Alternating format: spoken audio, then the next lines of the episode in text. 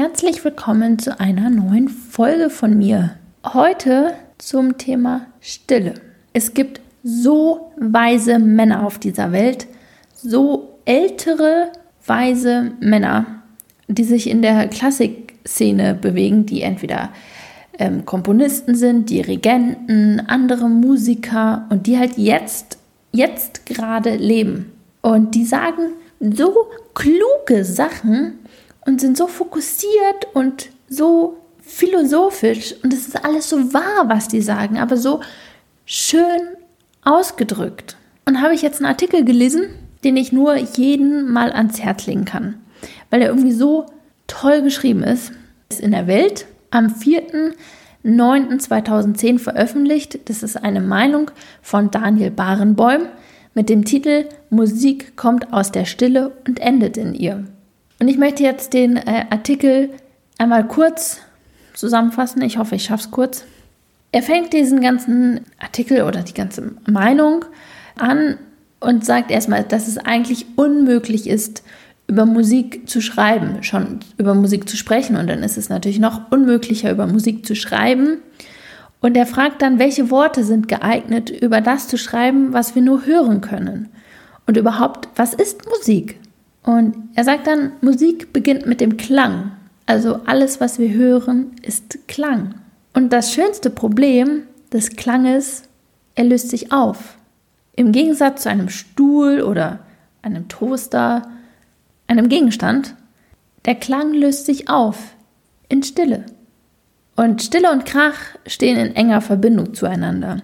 Und er sagt zudem noch, dass Musik eben auch keinen richtigen Anfang und kein richtiges Ende hat. Denn ein Klang wird zu Stille, wenn er nicht gehalten wird.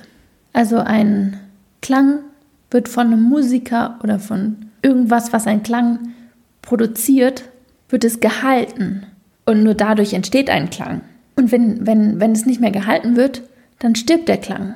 Und der stirbt quasi, wenn wir ihn nicht mehr am Leben halten. Und dann vergleicht er auch diesen Klang oder auch die Musik mit dem Leben. Er sagt nämlich auch, wir vergehen und unser Leben ist zeitlich begrenzt, genauso wie der Klang. Und dann sagt er noch, er findet, dass ein Klang oder dass die Stille nach einem Klang genauso dazu gehört zur Musik wie jeder einzelne Ton davor. Und er findet so unfassbar störend, wenn bei einem, bei einem Konzert, wenn er auf der Bühne steht und Musik gemacht hat, egal ob er jetzt Klavier gespielt hat oder ob er dirigiert hat, wenn die letzte Note gespielt wurde, sofort applaudiert wurde, weil er meint, es gehört einfach so sehr dazu, diese Stille nach dem letzten Klang. Ich meine, ich finde es auch störend, aber ich konnte es noch nie so auf den Punkt bringen wie er. Also ich habe das natürlich auch immer als störend empfunden, wenn zu schnell applaudiert wird. Dann denke ich mir so, ach Leute, gibt dem Ganzen doch noch einen Moment. Aber ich habe das nie gesehen, als dass die Stille dazugehört, sondern ich dachte eigentlich immer, vielleicht hört man den Ton noch irgendwie. Der, der klingt noch nach. Ich habe es immer so empfunden oder ähm, versucht auszudrücken, dass für mich der Klang oder der letzte Ton einfach noch nachklingen muss. Und dass ich das erst eigentlich irgendwie beruhigen muss, bis ich in der Lage bin zu applaudieren. Bisschen vergleichbar auch mit so einem Kinofilm. Ich brauche zum Beispiel immer im Kino oder eigentlich, eigentlich schon immer im Kino noch den ähm, Abspann. Ich finde, ein äh, Film ist auch erst zu Ende, wenn der Abspann durch ist. Und ich kann nicht sobald man merkt, oh, jetzt kommt der Abspann, irgendwie aufstehen und rausrennen aus dem Kino. Das kann ich irgendwie auch nicht. Und genauso brauche ich auch die letzten Sekunden, also die, die Sekunden nach einem letzten Ton im, im Konzert. Brauche ich genauso. Und ähm, Daniel Barenboim sagt dann eben noch weiter, also ich komme wieder auf den Text äh, zu sprechen. Er sagt, jede Musik kommt aus der Stille und endet auch in ihr.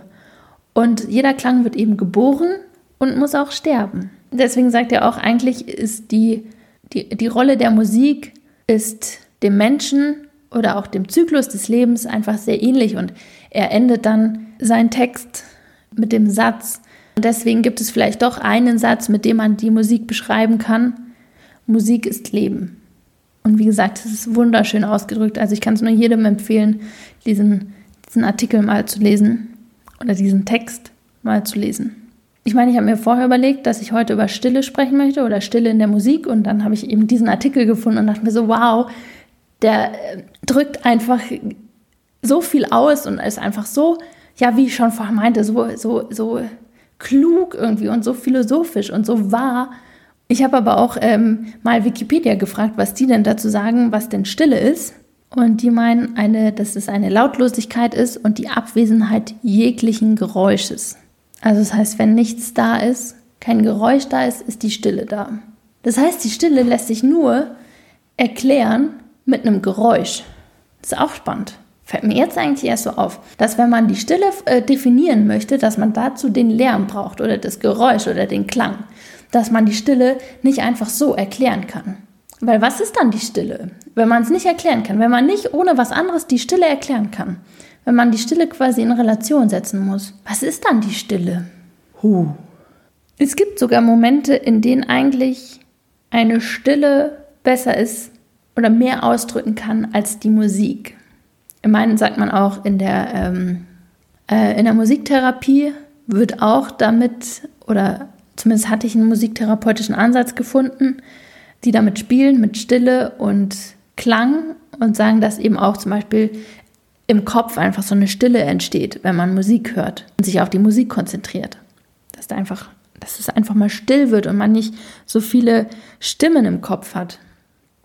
Oder dass man, ja, dass die Stille einfach was ist, was sich wie eine leise Musik hinter alles legt. Aber um den Bogen quasi wieder jetzt von meinem, bevor ich jetzt auf die Musiktherapie gekommen bin, was ich eigentlich erzählen wollte, es gibt einen wundervollen Film, Victoria heißt er, und er hat eine wundervolle Filmmusik von Nils Fram. Der Regisseur von diesem Film heißt Sebastian Schipper, ist ein cooler Typ.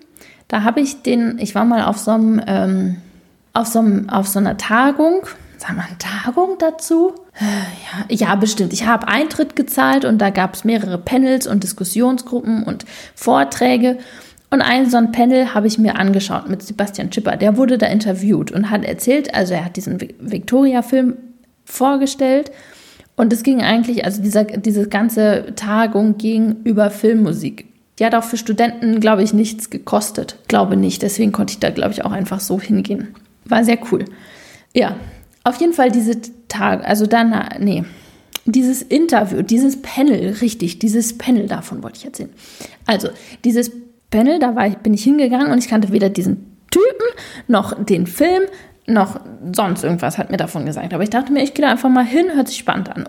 Und ich muss sagen, ich fand diesen, diesen Sebastian Schipper so sympathisch, wie er einfach erzählt hat. Und er hat von einer ganz bestimmten, oder ich erzähle noch mal kurz, worum es in dem Film geht.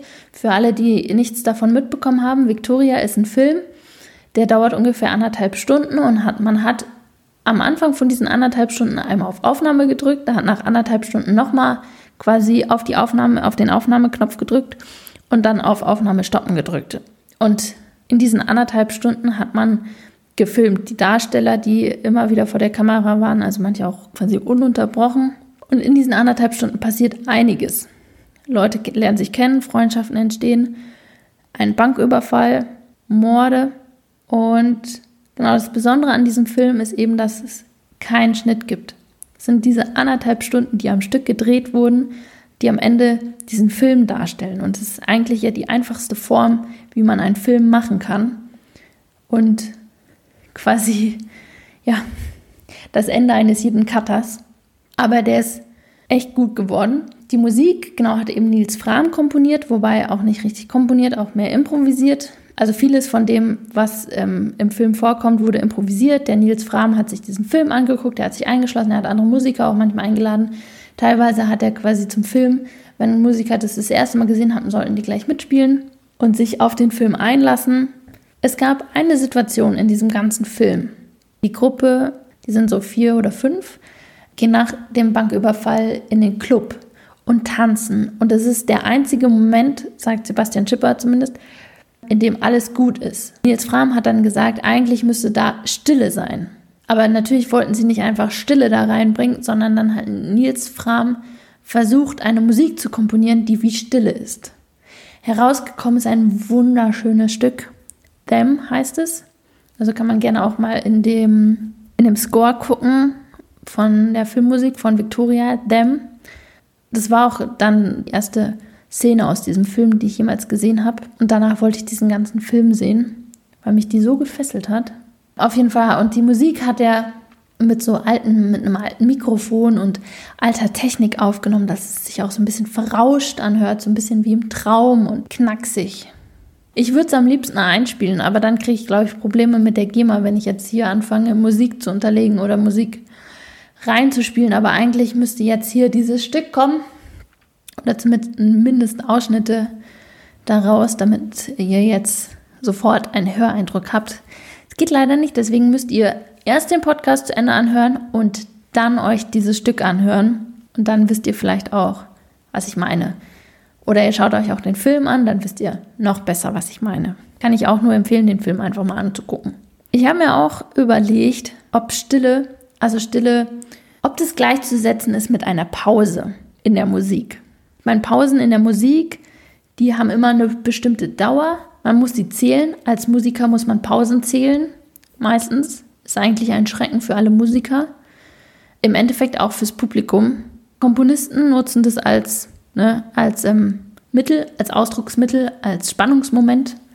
Manchmal finde ich auch, um, ums Publikum vielleicht ein bisschen, ja, ja, irgendwie so wach zu kitzeln. Weil ich meine, jeder, der schon mal ähm, äh, oder Konzerte öfters besucht, kann mir da jetzt zustimmen. Ihr kennt alle diese eine Pause im vierten Satz, nach der man denkt, jetzt ist es zu Ende, dieses Stück. Aber dann spielen sie noch weiter. Aber es fühlt sich so an, weil ja so Schlüsse äh, wie soll man sagen, ein Schluss von einem Stück ist auch immer sehr ähnlich aufgebaut. Also es endet immer auf einer bestimmten Stufe. Das ist alles ein bisschen komplizierter, das kann ich auch irgendwann mal genauer erklären. Das ist nur sehr theoretisch dann. Aber ähm, trotzdem, anhand diesen Stufen, die eine Musik dann abläuft, hat man das Gefühl, wenn man auf dieser bestimmten Stufe, nach dieser bestimmten Abfolge angekommen ist, denkt man, hat man das Gefühl, nach Hause zu kommen. Das haben sie uns immer schön an der Uni so erklärt, so sagt man gerne. Man ist dann nach Hause gekommen. Und ähm, das gibt es dann auch manchmal in der Musik. Dann äh, kommt man nach Hause und dann gibt es eine lange Generalpause. Also Generalpausen sind, da spielt keiner und die ist lang, meistens. Und das ist auch ein bisschen eine Gefahr fürs Publikum, weil manche fangen dann an zu klatschen. Kann man verstehen. Und dann ist besonders peinlich, wenn, wenn sie dann weiterspielen. Das ist zum einen peinlich für die Musiker manchmal, wenn, wenn die dann anfangen zu klatschen. Und es ist genauso peinlich manchmal fürs Publikum, wenn sie dann auch weiterspielen und man denkt sich dann so, ups. Naja, und ich habe mir eben jetzt auch Gedanken dazu gemacht, ähm, zwischen dem Unterschied zwischen einer Pause und der Stille. Ich meine, davon mal abgesehen finde ich Pause und Stille, wenn man einfach mal nur diese Wörter nimmt und diesen Klang der Wörter Pause und Stille. Weil sie enden beide mit einem E. Ich, glaub, ich glaube, Wörter, die viele E's drin haben, mögen Menschen. Sie enden beide mit einem E, aber trotzdem ist auch Stille ein viel schöneres Wort als Pause. Davon mal abgesehen, finde ich, ist eine Stille quasi immer da. Also eine Stille ist ja, wenn man bedenkt, dass der Klang anfängt, der kommt aus der Stille und er geht wieder in die Stille. Zwischendrin ist vielleicht auch mal Stille, dann ist die Stille quasi immer da und wie ein Teppich. Man kann sich das vorstellen wie ein Teppich. Also die Stille ist ein Teppich und darüber legt sich der Klang der Musik. Aber die Stille ist trotzdem da. Und da, wo der Klang nicht ist, kommt die Stille zum Vorschein. Das ist dann wie, wenn man noch einen anderen Teppich, einen kleineren Teppich, über den großen Teppich der Stille legen würde. Und überall, wo der kleine Teppich nämlich die Musik nicht ist, guckt der große Teppich der Stille wieder durch. Deswegen ist die Stille einfach immer da. Wohingegen eine Pause, finde ich, suggestriert halt einfach, dass davor und auch danach was kommt. Eine Pause hat eben auch immer diese Anspannung irgendwie. Also egal, ob jetzt die Musiker erzählen müssen in der Pause oder ob man ja, weiß, es geht gleich weiter, wann auch immer. Also auch beim Bergsteigen, beim Wandern ist es ja auch so, man geht hoch, man macht irgendwann eine Pause und dann weiß man, man geht weiter. Also eine Pause kann auch, finde ich, nicht alleine da sein. Also eine Pause gibt es nicht alleine, wohingegen eine Stille alleine da sein kann. Also eine Stille braucht nichts anderes als da zu sein. Eine Pause ist aber abhängig von der Musik oder von irgendwas anderem. Und irgendwie ist man auch in der Stille finde ich mehr im Hier und Jetzt, wohingegen bei einer Pause könnte man gedanklich einfach immer schon bei dem Nächsten sein, bei dem, was danach ist, bei dem, bei dem Weiterwandern, bei dem Weg, der nach der Pause kommt, bei, dem, bei den Noten, die nach der Pause da sind. Und es ist eine Pause, die man macht. Irgendwie ist eine Pause auch auch wenn es eine Pause ist und man in dieser Pause auch eine Stille hat, ist eine Pause, finde ich, hektischer als eine Stille oder als die Stille. Ich weiß gar nicht, ob es, weil es gibt ja eine Pause und es gibt zwei Pausen, es gibt drei Pausen, aber gibt es, ich glaube, es gibt nur die Stille. Es gibt nicht die eine Stille, zwei Stille, drei Stille, dann ist es ein ganz anderes Wort, sondern es gibt nur die eine Stille. Ja, jetzt bin ich auch sehr philosophisch geworden. Ne? Dazu habe ich aber einen Fun-Fact, einen kleinen, ähm, bei diesem Wikipedia-Artikel hatte ich gesehen, dass das Wort Stille tatsächlich äh, oder davon das Verb stillen, also ein Baby stillen, abgeleitet wird. Wenn das Baby trinkt, äh, wird es ja auch ruhig. Und es heißt ja auch stillen und nicht Pausen. Ne? Nur so. Aber eben zur Stille und Pause oder eigentlich nur Stille, sagen wir, sagen wir mal nur Stille in der Musik, gibt es nämlich ein ganzes Musikstück, was quasi nur aus Stille besteht. John Cage, der Gute, hat ein Stück komponiert. Ja, das komponiert muss man jetzt in große Anführungszeichen setzen. Das heißt 4,33. Also 4 Minuten 33. So heißt das Stück. Das Ganze hat auch drei Sätze und hat sogar eine gedruckte Partitur. Also erster Satz, da steht Tazet, zweiter Satz Tazet, dritter Satz Tazet. Tazet bedeutet quasi sowas wie Pause. Uraufgeführt wurde das Stück am 29. August 1952. Gespielt hat es der Pianist David Tudor, David Tudor geschrieben. Wahrscheinlich war er Engländer. Also wahrscheinlich Tedder, irgendwie sowas. John Cage hat noch als Anweisung quasi mitgegeben, dass die Dauer der Sätze dürfen vom Interpreten selbst, also das darf er sich selbst überlegen.